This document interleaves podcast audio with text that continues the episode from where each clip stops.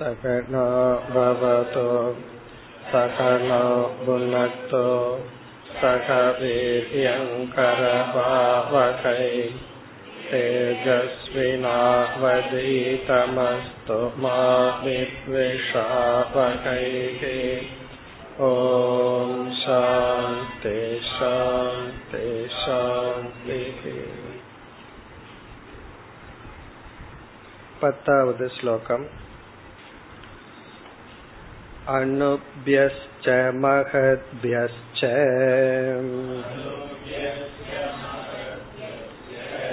शास्त्रेभ्यः कुशलो नरः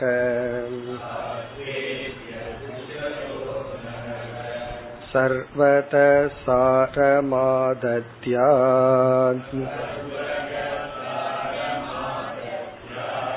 पुष्पेभ्य इव பதக.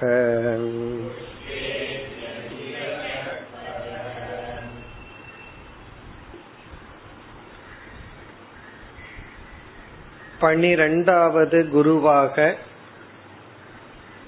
இவர் குறிப்பிட்டது தேனை எடுக்கும் தேனி.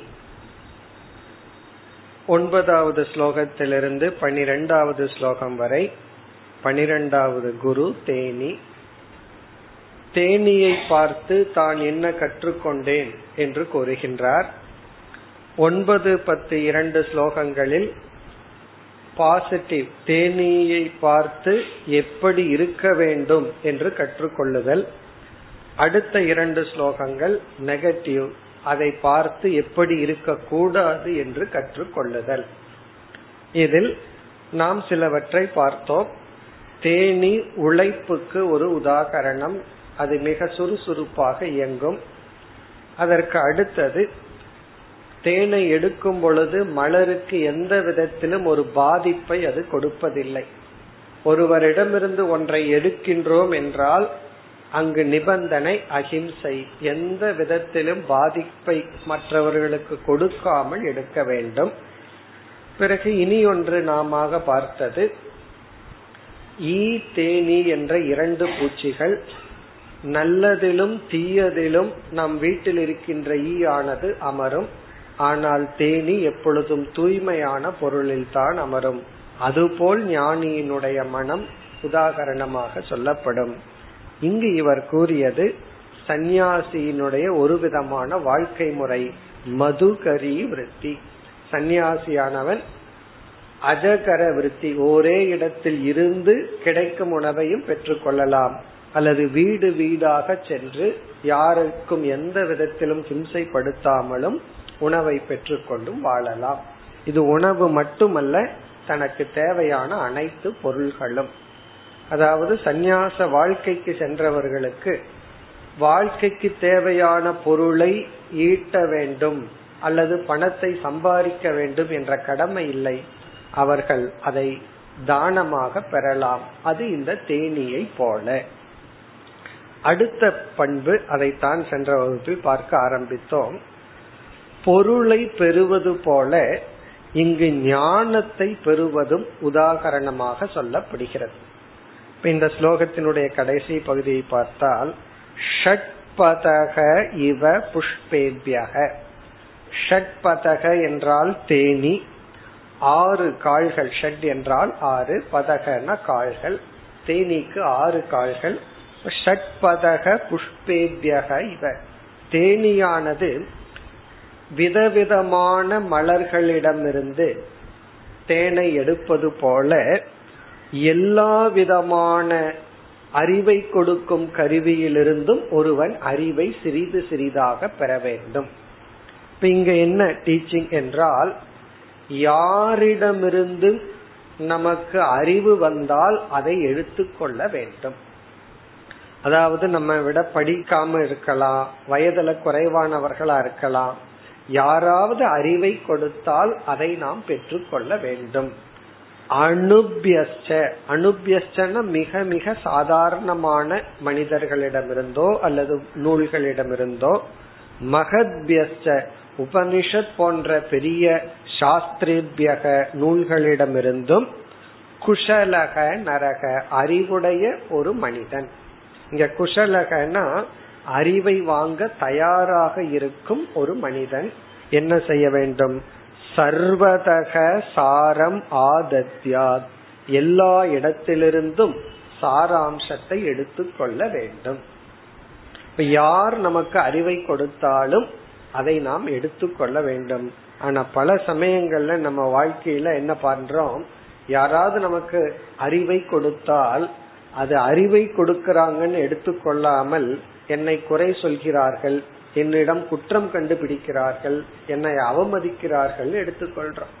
நம்ம இடத்துல ஒருத்தர் ஒரு குறைய சொன்னா அறிவை கொடுக்கின்றார்கள் எடுத்துக்கொள்ள வேண்டும். இனி ஒரு பொருள் அறிவை நாம் சிறிது சிறிதாகத்தான் பெற முடியும். ஒரே நாள்ல எல்லா அறிவும் முழுமையா பெற்றுவிட முடியாது. பல வருஷம் வேதாந்தம் படிச்சா கொஞ்சம் வருஷத்துக்கு அப்புறம் தொம்பதம்னா என்னன்னு புரிய ஆரம்பிக்கும். அப்புறம் கொஞ்சம் வருஷத்துக்கு அப்புறம் தத்பதம்னா என்ன ஈஸ்வரன்னா என்னன்னு புரியும். அதுக்கப்புறம் ரெண்டு பேர்த்துக்கு என்ன சம்பந்தம்னு கொஞ்சம் கொஞ்சமா தான் புரியும். அப்போ சிறிது சிறிதாகத்தான் நாம் அறிவை பெற முடியும்.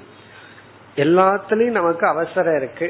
அறிவு உடனே எல்லாம் வந்துடணும்னு நம்ம வந்து எதிர்பார்க்க கூடாது அறிவும் சிறிது சிறிதாகத்தான் நமக்கு கிடைக்கும். இந்த மனப்பக்குவம்ங்கிற ஒரு அறிவானது நமக்கு வந்து உடனடியா கிடைச்சிடாது எப்படி சிறிது சிறிதாக தேன் சேகரிக்கப்படுவது போல சிறிது சிறிதாகத்தான் நாம் அறிவையும் சேகரிக்க வேண்டும். இவ்விதம் இந்த இரண்டு ஸ்லோகங்களில் பாசிட்டிவ் லெசன் தேனிய பார்த்து எப்படி இருக்க வேண்டும் என்று கற்றுக்கொண்டேன்னு சொன்னார். இனி அடுத்த இரண்டு ஸ்லோகங்கள் பதினொன்று பனிரெண்டு. இதில் தேனியை பார்த்து எப்படி இருக்க கூடாது என்ற பாடத்தை நமக்கு புகட்டுகின்றார் பதினோராவது ஸ்லோகம் சாயந்தனம் ஸ்வஸ்தனம் வா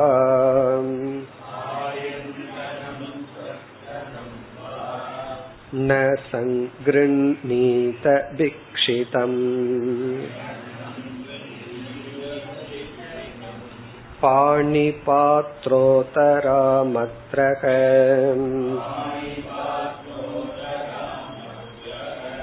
मक्षिकेव न सङ्ग्रही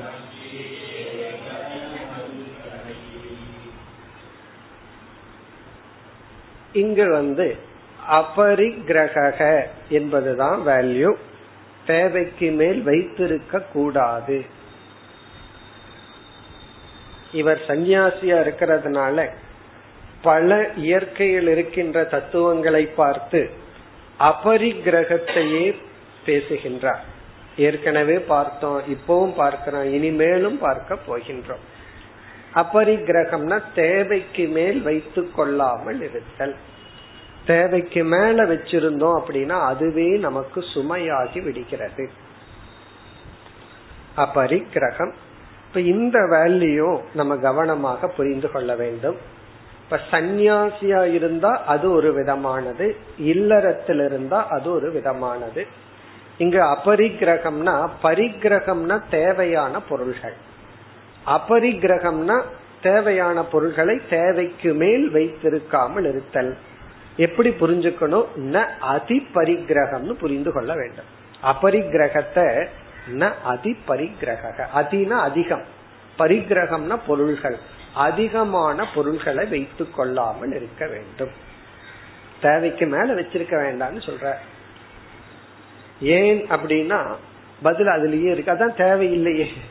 தேவைக்கு மேல ஏன் வச்சுக்க கூடாதுன்னா அதான் தேவையில்லை அதனால வச்சுக்க வேண்டாம்.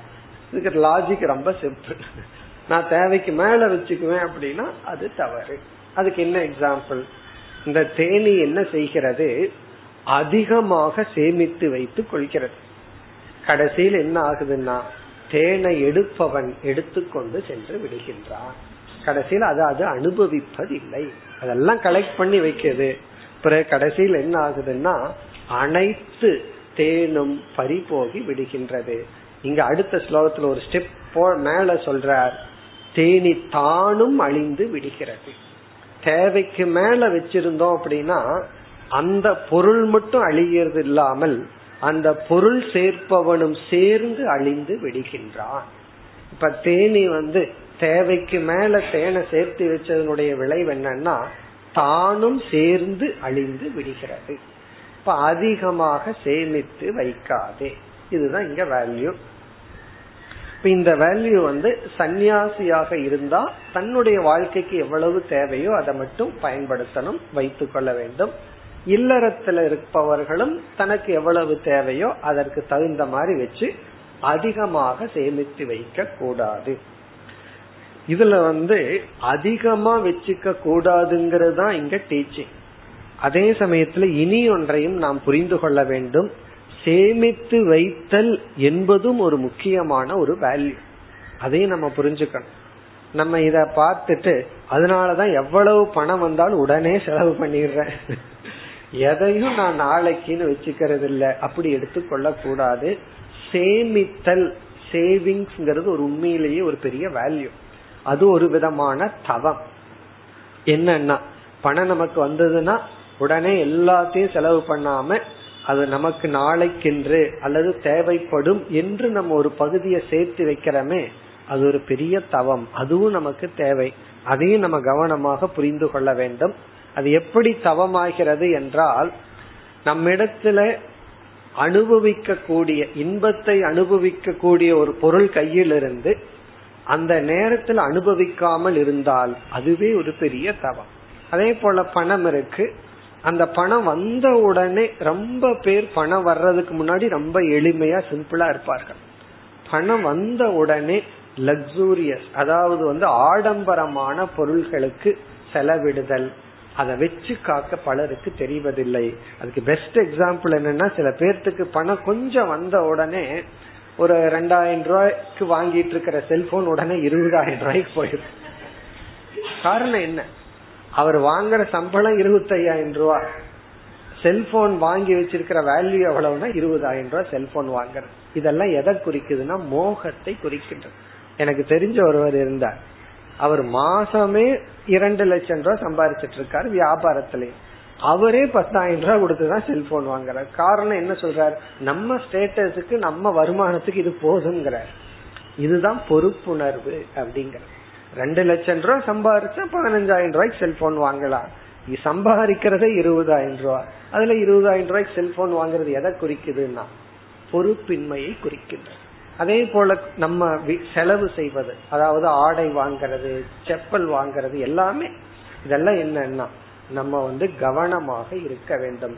தரமறிந்து செலவிட வேண்டும். சேமித்து வைக்க வேண்டும். இது ஒரு முக்கியமான டிசிப்ளின் ரொம்ப பேர்த்துக்கு இருக்கிறது இல்லை பணத்தை பார்த்த உடனே நம்ம யோசிக்காம நம்ம செலவு பண்ணிடுறோம். இது வந்து இது ஒரு ஊதாரித்தனம். இந்த பண விஷயத்துல மட்டுமல்ல வாழ்க்கையில எல்லா விஷயத்திலும் அப்படி போயிடும் நல்ல கருத்து வந்தாலும் அதை ஊதாரித்தனமா விட்டுருவோம். எடுத்துக்கொள்ள மாட்டோம். ஆகவே அது ஒரு வேல்யூங்கிறது தனி. அது ரொம்ப பேர்த்துக்கு இன்னைக்கு இருக்கிறது இல்ல அது ஒரு தனி வேல்யூ. அதாவது சேமித்து வைக்க வேண்டும்.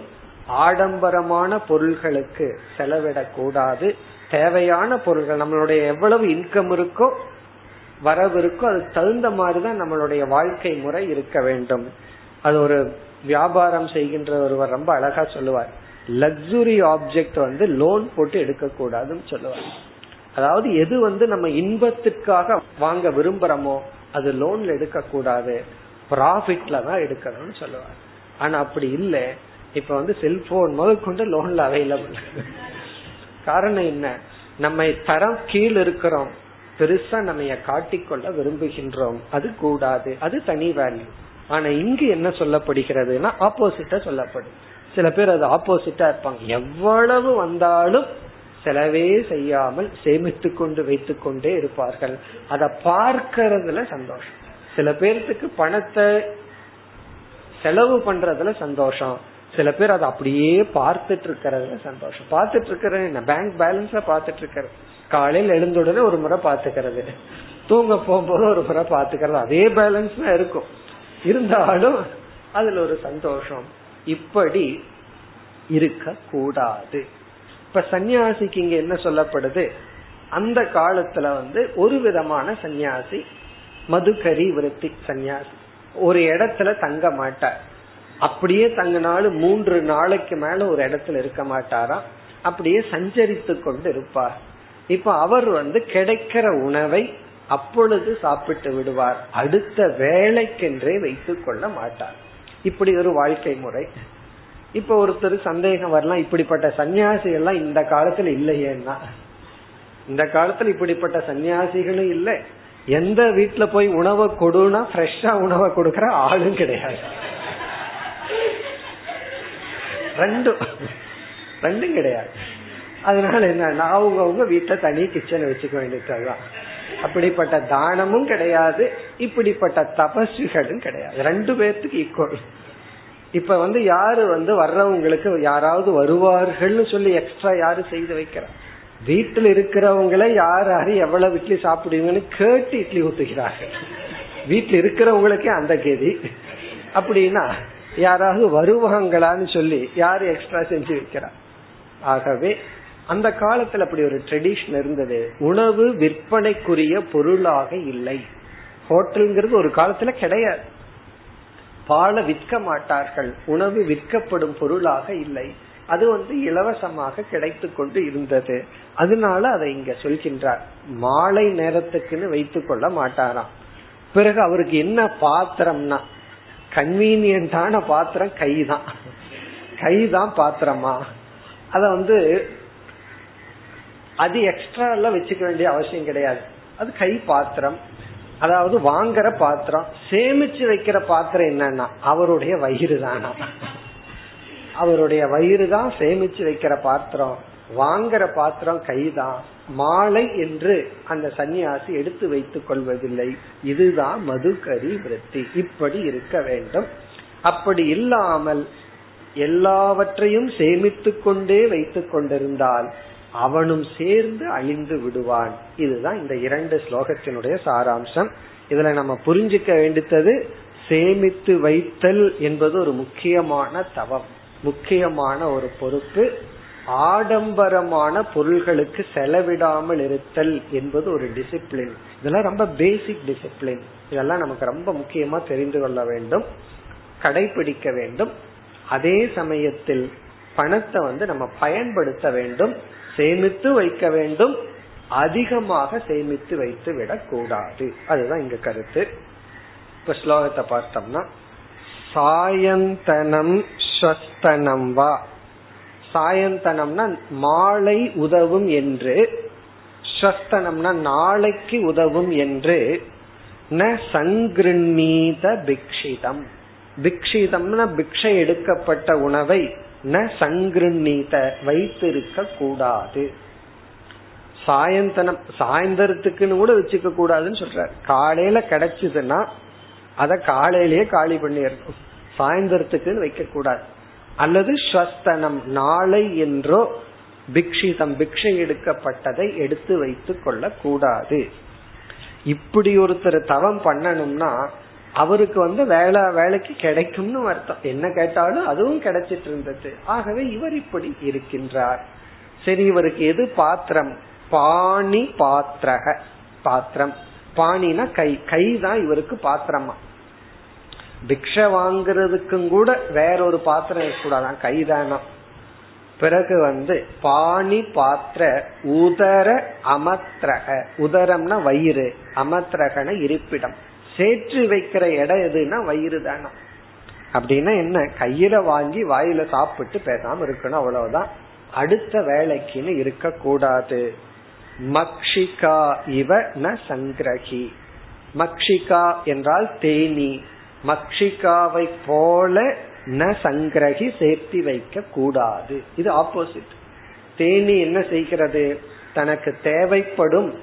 அது என்ன பண்ணலாம்? அதுக்கு தான் உடம்பு இருக்கு. நல்லா பறக்கலாம். அவ்வப்பொழுது குடிச்சிட்டு பேசாம இருக்க வேண்டியதானே வேணுங்கிற வேலையில போய் ஃப்ரெஷ்ஷா தேனை வந்து மலர்ல இருந்து சாப்பிட்டு இருக்கலாம். ஆனா அது என்ன பண்ணுது? தேவைப்படும் என்ற ஒரு கற்பனையில் சேர்த்து வைத்துக் கொள்கிறது. அதை இனி ஒருவன் எடுத்து செல்கின்றான். எடுத்து செல்லும் போது தேனை மட்டும் எடுத்து செல்வதில்லை. தேனி ஏதாவது செய்திரும்னா அதை அழிச்சிட்டு தேனை எடுக்கின்றான். ஆகவே சேர்த்து வைப்பது என்பது அழிவுக்கு காரணம். அடுத்த ஸ்லோகத்துல இதே கருத்தை தான் கூறுகின்றார். பன்னிரெண்டாவது ஸ்லோகம். सायन्तनं स्वस्तनं वा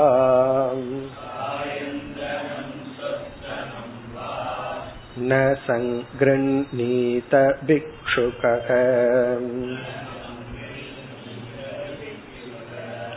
मक्षिका इव सङ्गृह्णन् सह तेन विनश्यति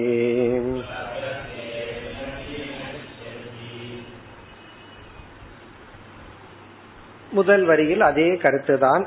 சாயந்தனம் ஸ்வஸ்தனம் வா. மாலை பயன்படும் என்றோ நாளை பயன்படும் என்றோ பிக்ஷுகக. இங்கு பிக்ஷுகக என்றால் சந்நியாசியை குறிக்கின்றது. சந்நியாசி எப்படிப்பட்ட சந்நியாசி? மதுகர விருத்தியை எடுத்துக்கொள்கின்ற சந்நியாசி. வீடு வீடாக சென்று பிக்ஷை எடுக்கின்ற சந்நியாசி ந சங்கிரன் நீத சேர்த்தி வைக்க கூடாது. மக்ஷிகா இவ சங்கிரன். தேனியை போல அதிகமாக சேர்த்தி வைத்தால் தேனசக வினஷ்யதி. அந்த பொருளோடு தானும் அழிந்து விடுகின்றது. தேனசக என்றால் அந்த பொருளோடும் வினஷ்யதினா அதுவும் அழிந்து விடுகிறது. இந்த தேனை எடுப்பவன் என்ன செய்கின்றான்? தேனி இருந்தா தன்னை கொட்டி விடும்னு முதல்ல தீய வைப்பான். வச்சு தேனீகளை எல்லாம் அழிச்சிட்டு அதுல சிலது தப்பிச்சு போகும் சிலதெல்லாம் அழிந்து விடும். பிறகு தேனை எடுத்து கொள்கின்றான். அதுபோல நம்மிடம் அதிக பொருள் இருந்தால் நாமும் சேர்ந்து அழிந்து விடுவோம். இந்த கருத்து வந்து அதிக இடத்துல இவர் வந்து சொல்கின்றார். தேவைக்கு மேல வச்சுக்க வேண்டாம் தேவைக்கு மேல இருந்தா அழிந்து விடுவோம்ங்கிற கருத்து இதற்கு பிறகும் வர இருக்கின்றது. இனி அடுத்த ஸ்லோகத்தில் பதிமூன்றாவது குரு அடுத்து பதிமூன்றாவது ஸ்லோகம் அடுத்த இரண்டு ஸ்லோகங்கள் पतापि युवतीं भिक्षुः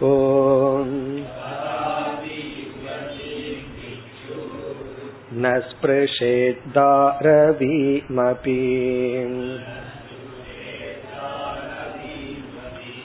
स्पृशन् करीव बध्येत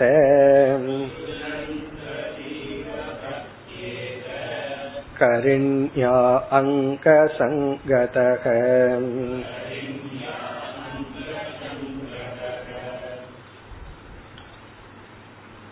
பதிமூன்று பதினான்கு இந்த இரண்டு ஸ்லோகங்கள் பதிமூன்றாவது குரு கஜக கஜகன யானை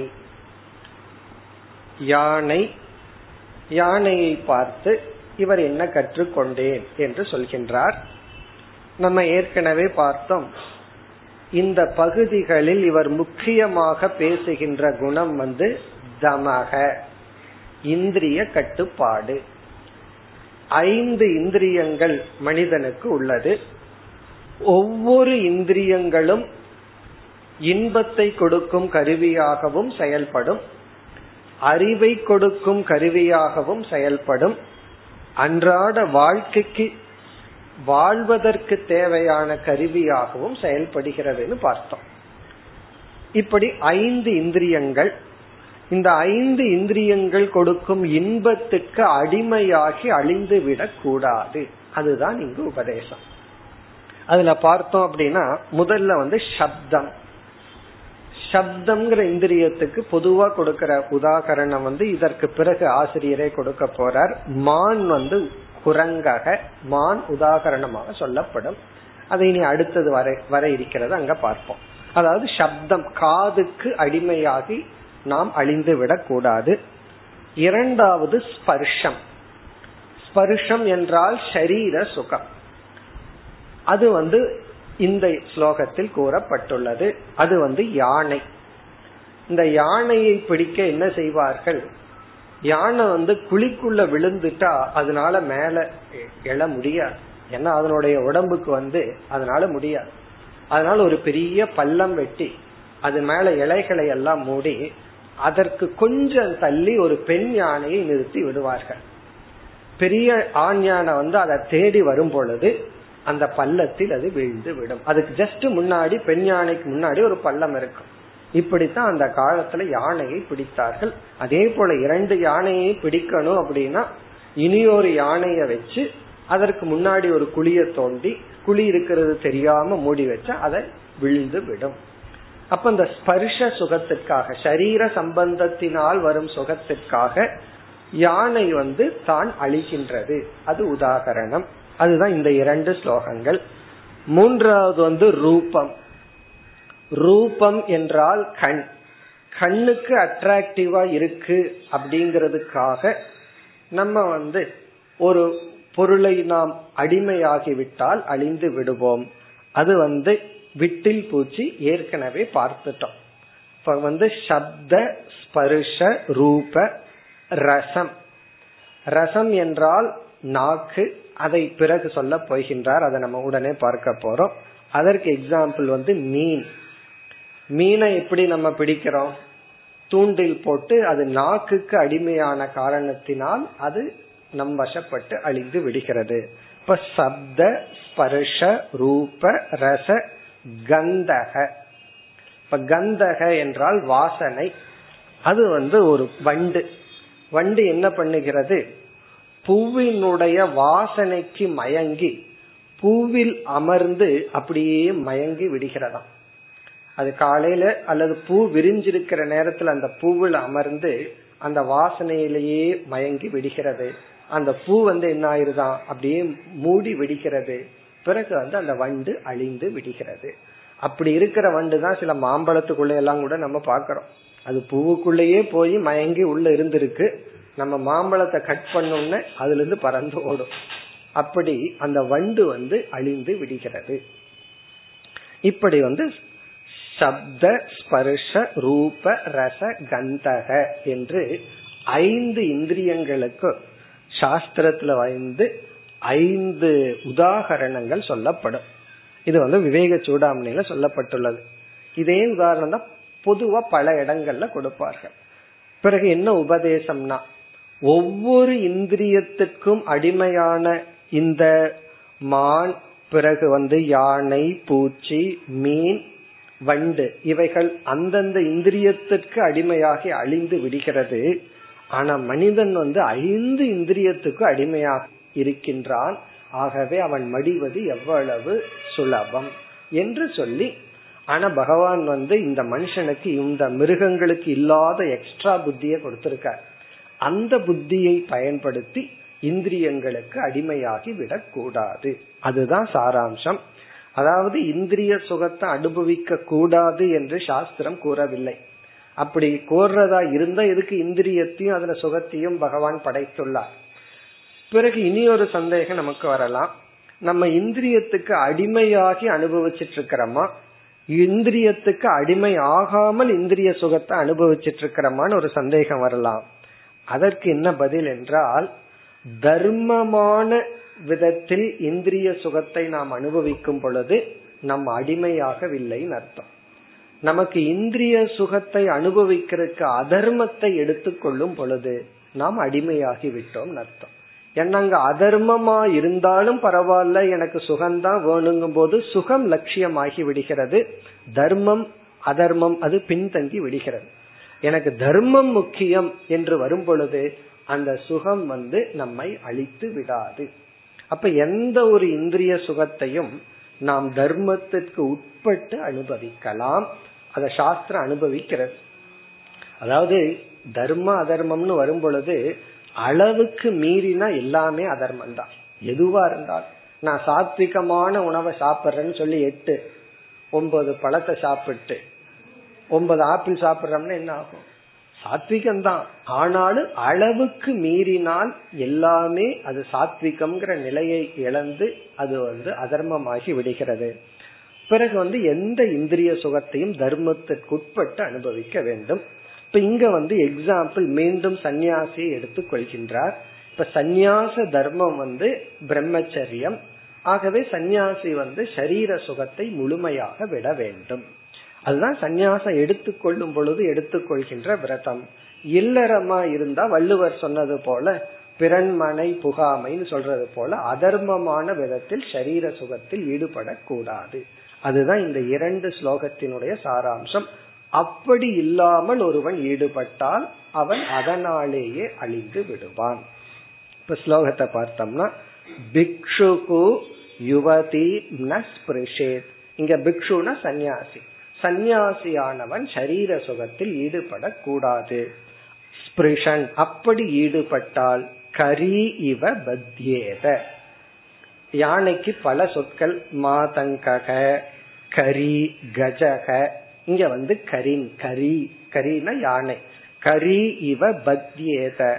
அதாவது சரீர சுகத்தில் பற்று கொண்ட இந்த யானையை போல் பந்தப்பட்டு விடுவான்.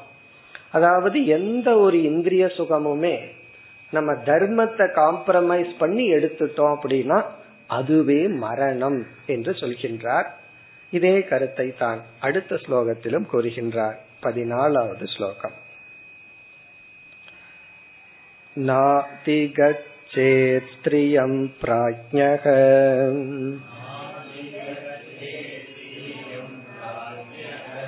कर्हिचित् मृत्युमात्मनः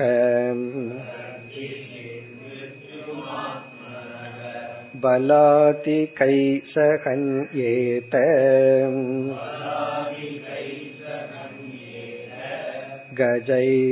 गजैरन्यैर्गजो यथा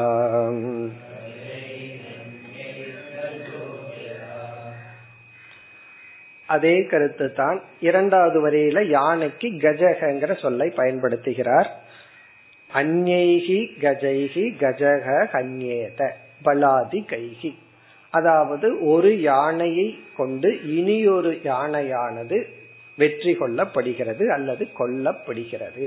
ஒரு யானையை பிடிக்கிறதுக்கு இனி ஒரு யானையை தான் பயன்படுத்துகிறார்கள். அதுபோல் பிராஜ்யக இங்க வந்து பொதுவா சொல்ற சன்னியாசின்னு சொல்லாம பிராஜ்யகன எந்த ஒரு அறிவுடைய மனிதனும் கர்ஹி சித். எந்த காரணத்தை கொண்டும் ந அதிகச்சேத் அதர்ம விதமான சரீர சுகத்துக்குள் செல்லக்கூடாது. அப்படி சென்றால் ஆத்மனக மிருத்யுகு அதுவே தனக்கு மரணம் ஆகி விடுகிறது. இங்க மரணம்னா இறந்து போவதுன்னு அர்த்தம் கிடையாது. பாவம் ஏற்படும் இவனுடைய லட்சியம் அனைத்தும் தடைப்பட்டு விடும் இந்த இரண்டு ஸ்லோகத்துல வந்து ஸ்பர்ஷ சுகம் அதுல வந்து ஒரு மனிதன் தன்னை இழந்து விடக் கூடாது இனி அடுத்த குரு பதினான்காவது குரு அடுத்து பதினைந்தாவது ஸ்லோகம் न देयं नोपभोग्यं च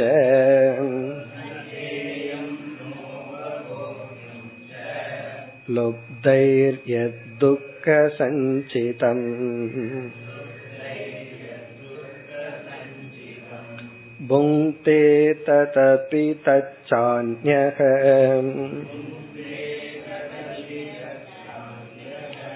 मधुखे वार्तविन् मधु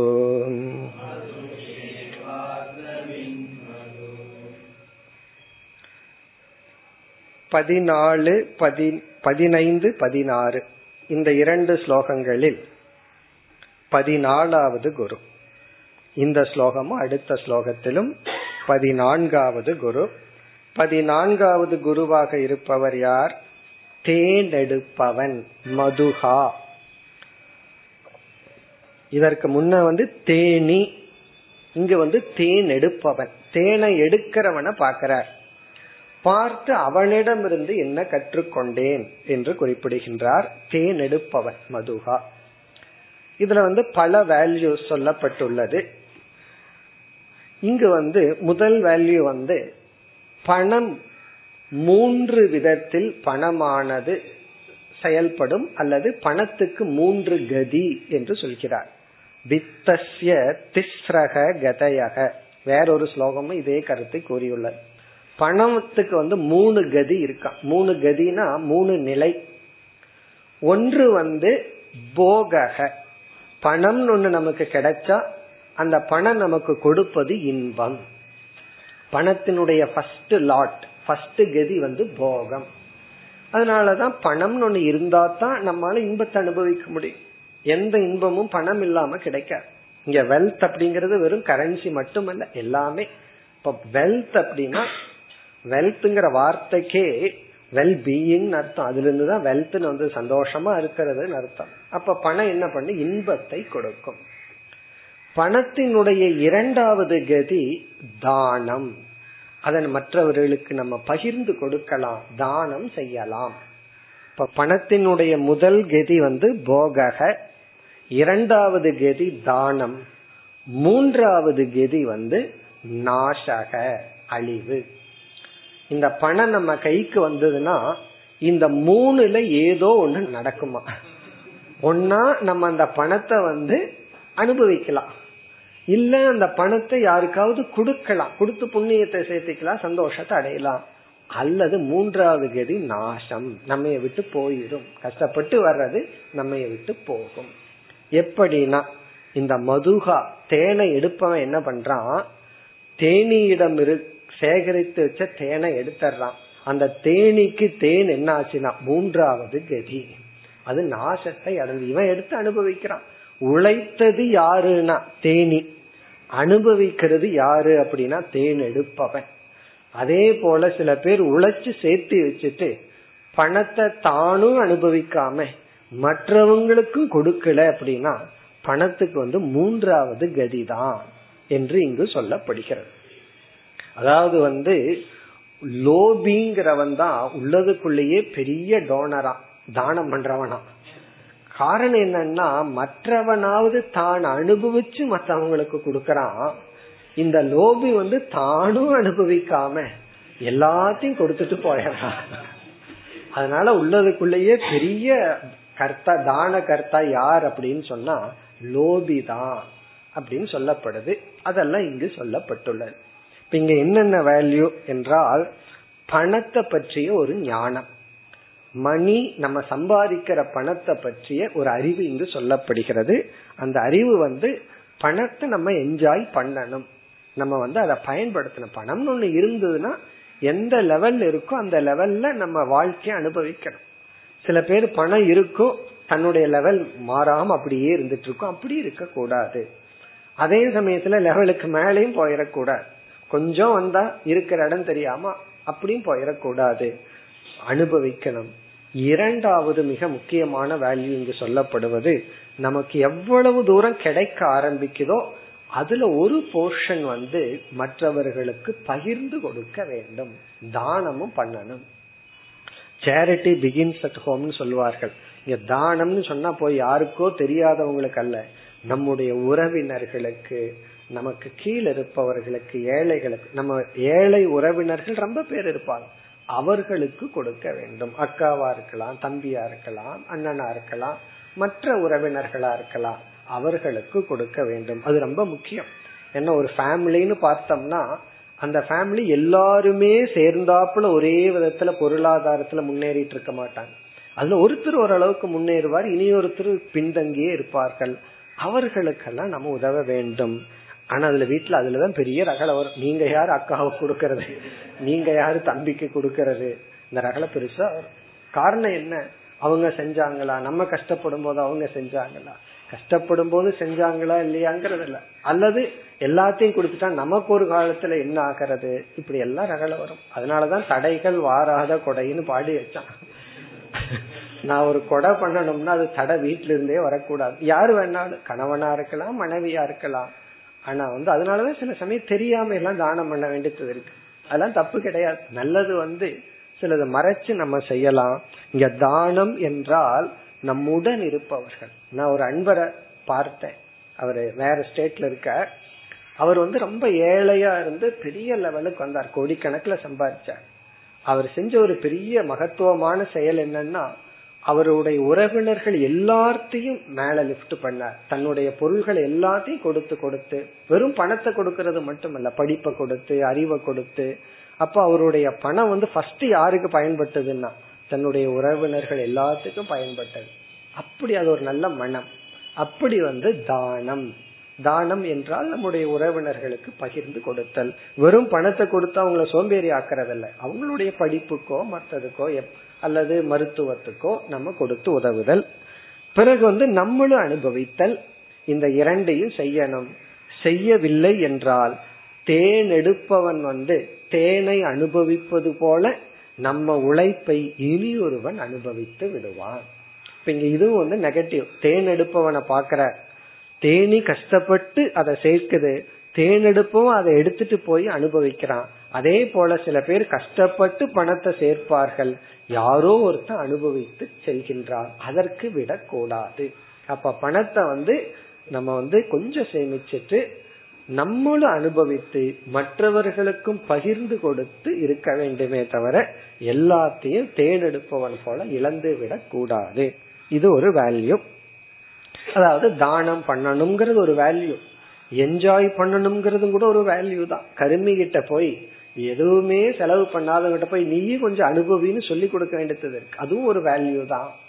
தானம் பண்ண வேண்டியதுங்கிறது ஒரு வேல்யூ பணம் வந்து அழிந்து விடும். அது உன்னிடத்திலேயே நிரந்தரமா இருக்காதுன்னு ஒரு புகற்றது ஒரு வேல்யூ அடுத்த ஒரு வேல்யூ இதற்கு விளக்கம் எழுதுகின்ற ஒரு ஆசிரியர் சொல்றார்.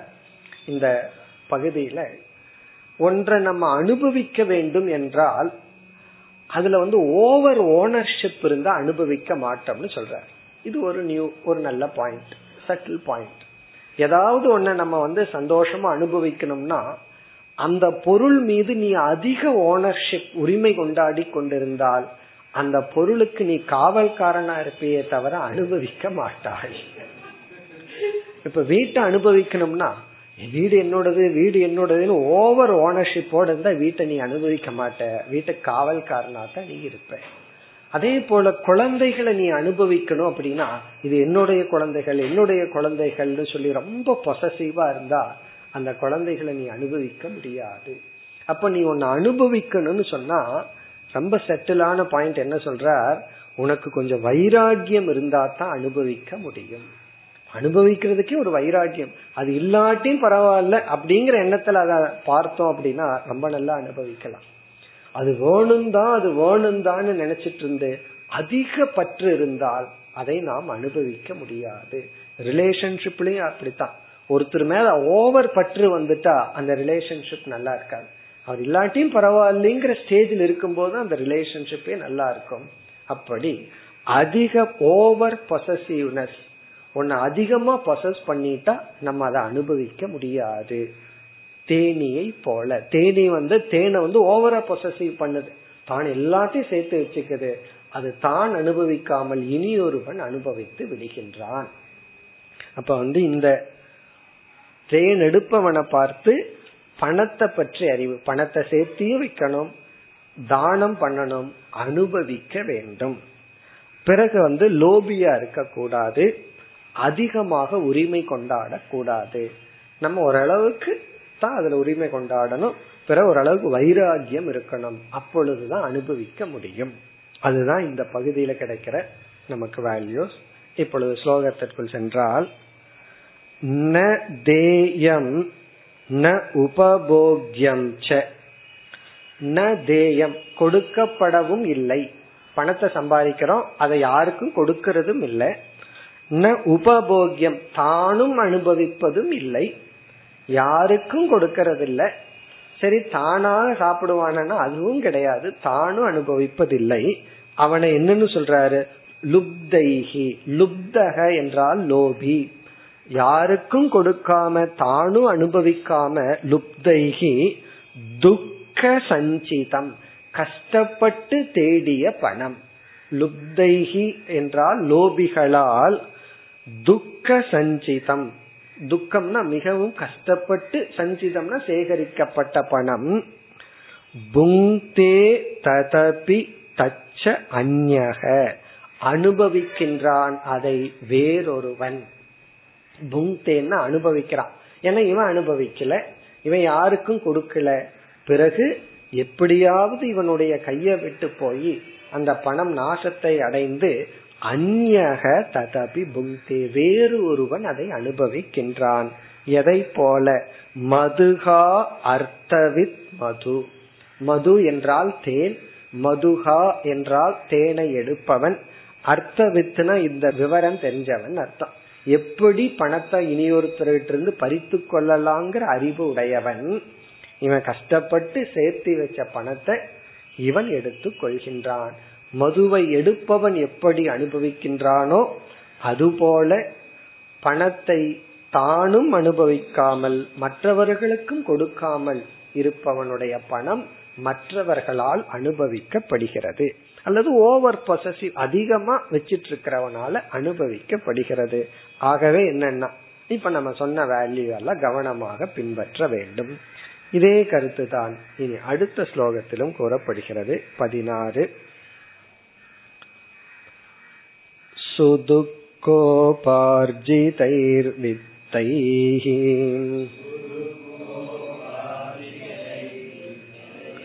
आशानां गृहाशिषः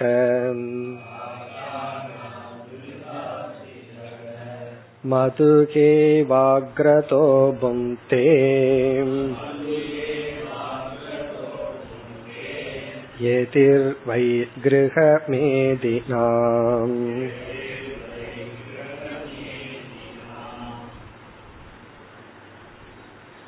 வைராகியம் உடையவன் இந்த உலகத்தை நன்கு அனுபவிக்கின்றான் எந்த ஒரு பொருள் மீது நமக்கு அதிக பற்று வந்து விட்டால் அந்த பொருளை நாம் அனுபவிக்க முடியாது பார்த்தா நமக்கு வந்து ஒரு வேல்யூ மாதிரி தெரியல. ஆனா ரொம்ப சட்டில் பாயிண்ட் இதுல இருக்கு. சூக்மமான கருத்து.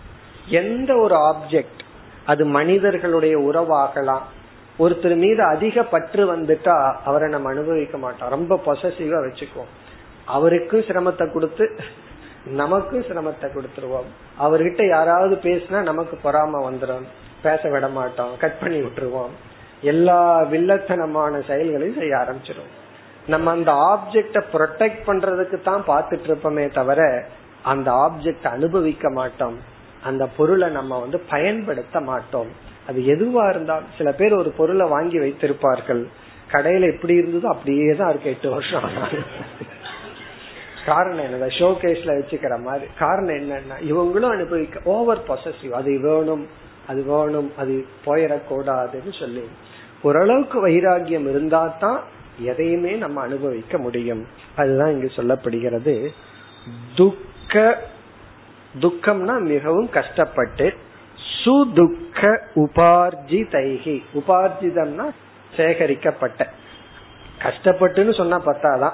சுதுக்கம்னு போறார். மிக மிக கஷ்டப்பட்டு சேகரிக்கப்பட்ட உபார்ஜிதைகி வித்தைகி. பணத்தினால் வித்தைகின பணத்தினால் இவன் வந்து எதையும் அனுபவிப்பதில்லை.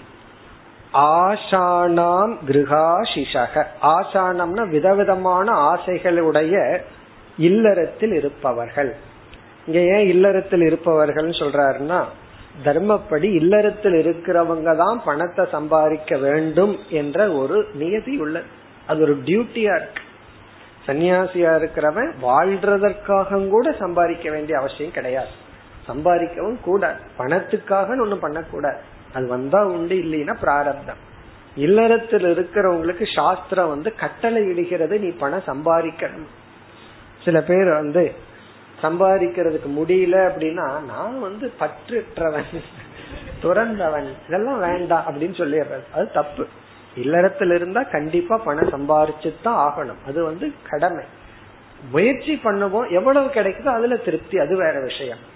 இப்ப கிரகாசிஷேகனா இல்லறத்தில் இருப்பவர்கள் கஷ்டப்பட்டு பணத்தை சம்பாரிச்சு மதுகா இவ எப்படி தேனை எடுப்பவன் அக்ரதோ புங்தே முதலில் அனுபவிக்கின்றானோ?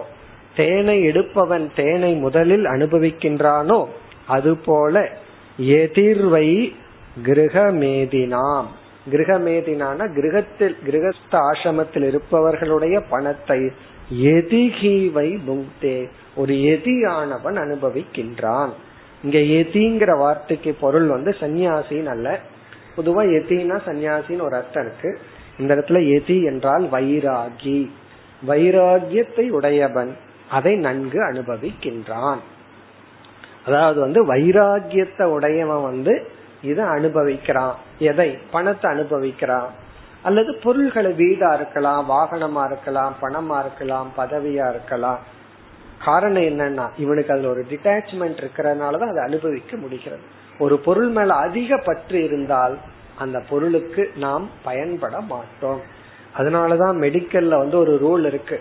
தன்னுடைய மனைவிக்கோ கணவனுக்கோ குழந்தைக்கோ தான் வந்து சர்ஜரி பண்ண கூடாது ஒரு டாக்டர் எந்த டாக்டருமே தன்னுடைய மனைவிக்கோ அல்லது லேடி டாக்டரான கணவனுக்கோ குழந்தைகளுக்கோ செய்யக்கூடாது.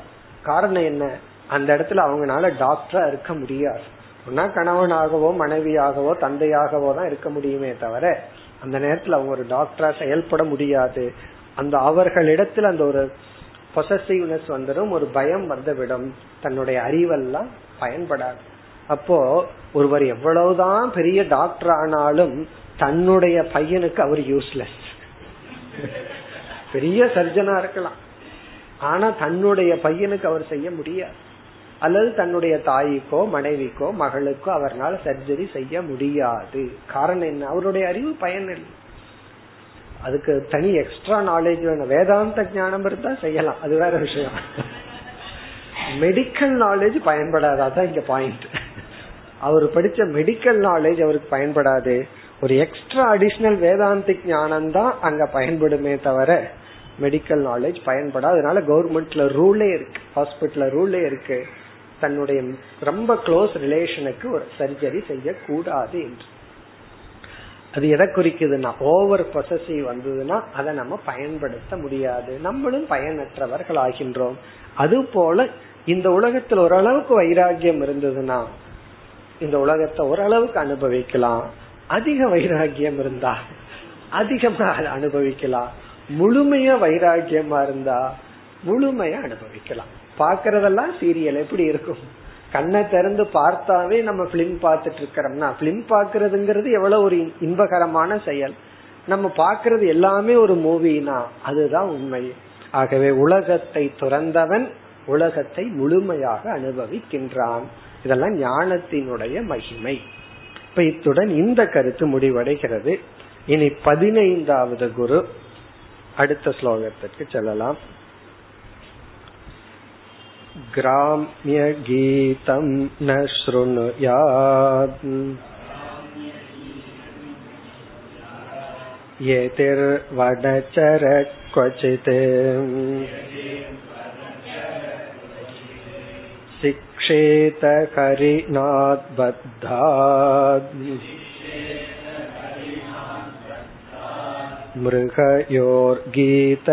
मृगयोर्गीतमोहितात्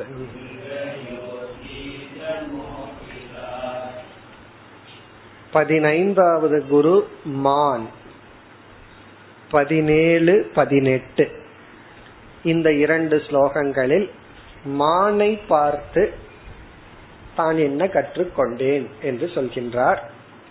இங்கு வந்து நம்ம முன் சொன்னது போல இந்திரிய கட்டுப்பாடு தமக சப்தக காதுக்கு அடிமையாகாமல் இருத்தல். காதுக்கு அடிமையாகாமல் இருத்தல். அதாவது மான பிடிக்கணும்னா எப்படி? மான் வந்து ரொம்ப வேகமா ஓடும். அதை ஓடி போய் பிடிச்சிட முடியாது. அப்ப என்ன செய்வார்களாம் ஒரு விதமான இசையை உருவாக்குவார்களாம் அந்த இசைக்கு மயங்கி மான் அப்படியே நின்று கொண்டு இருக்குமா? பிறகு வேடன் என்ன செய்வான்? அந்த மானை வந்து பிடிப்பான? இது உண்மையோ அல்லது வந்து சாஸ்திரத்துல சொல்ற கற்பனையோ தெரியல. ஒரு விதமான இசை அல்லது ஒரு விதமான மானா இருக்கலாம். அந்த இசைக்கு வந்து அந்த மான் வந்து அப்படியே நின்று விடுமா? அந்த இசையை கேட்டுட்டு. உடனே அவன் வந்து வலை வீசி மானை பிடித்து விடுகின்றான். அதுபோல நாம் இசைக்கு அடிமையாகி விடக்கூடாது. இதுலயே ரொம்ப ஒரு முக்கியமான கருத்து இருக்கு. மியூசிக் இசை அப்படிங்கிறது நம்முடைய மனதிற்கு ஒரு தேவையான ஒரு பொருள். அதனாலதான் பக்தியும் வந்து இசையில தான் இருக்கு. ஆனா இங்க வந்து எப்படிப்பட்ட இசை என்று இங்க சொல்கின்றார். இந்த மியூசிக்கை குணத்தின் அடிப்படையில நம்ம பிரிக்கிறோம். சத்துவம் ரஜஸ் தமஸ் தமோ குணமான இசை ரஜோ குணமான இசை சத்துவ குணமான இசைன்னு சொல்லி பிரிக்கிறோம்.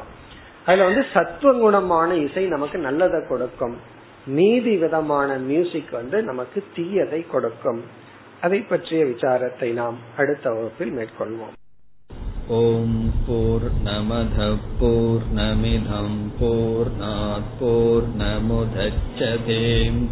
पूर्णस्य पूर्णमादाय पूर्णमेवावशिष्यते ॐ शान्ति शान्ति शान्तिः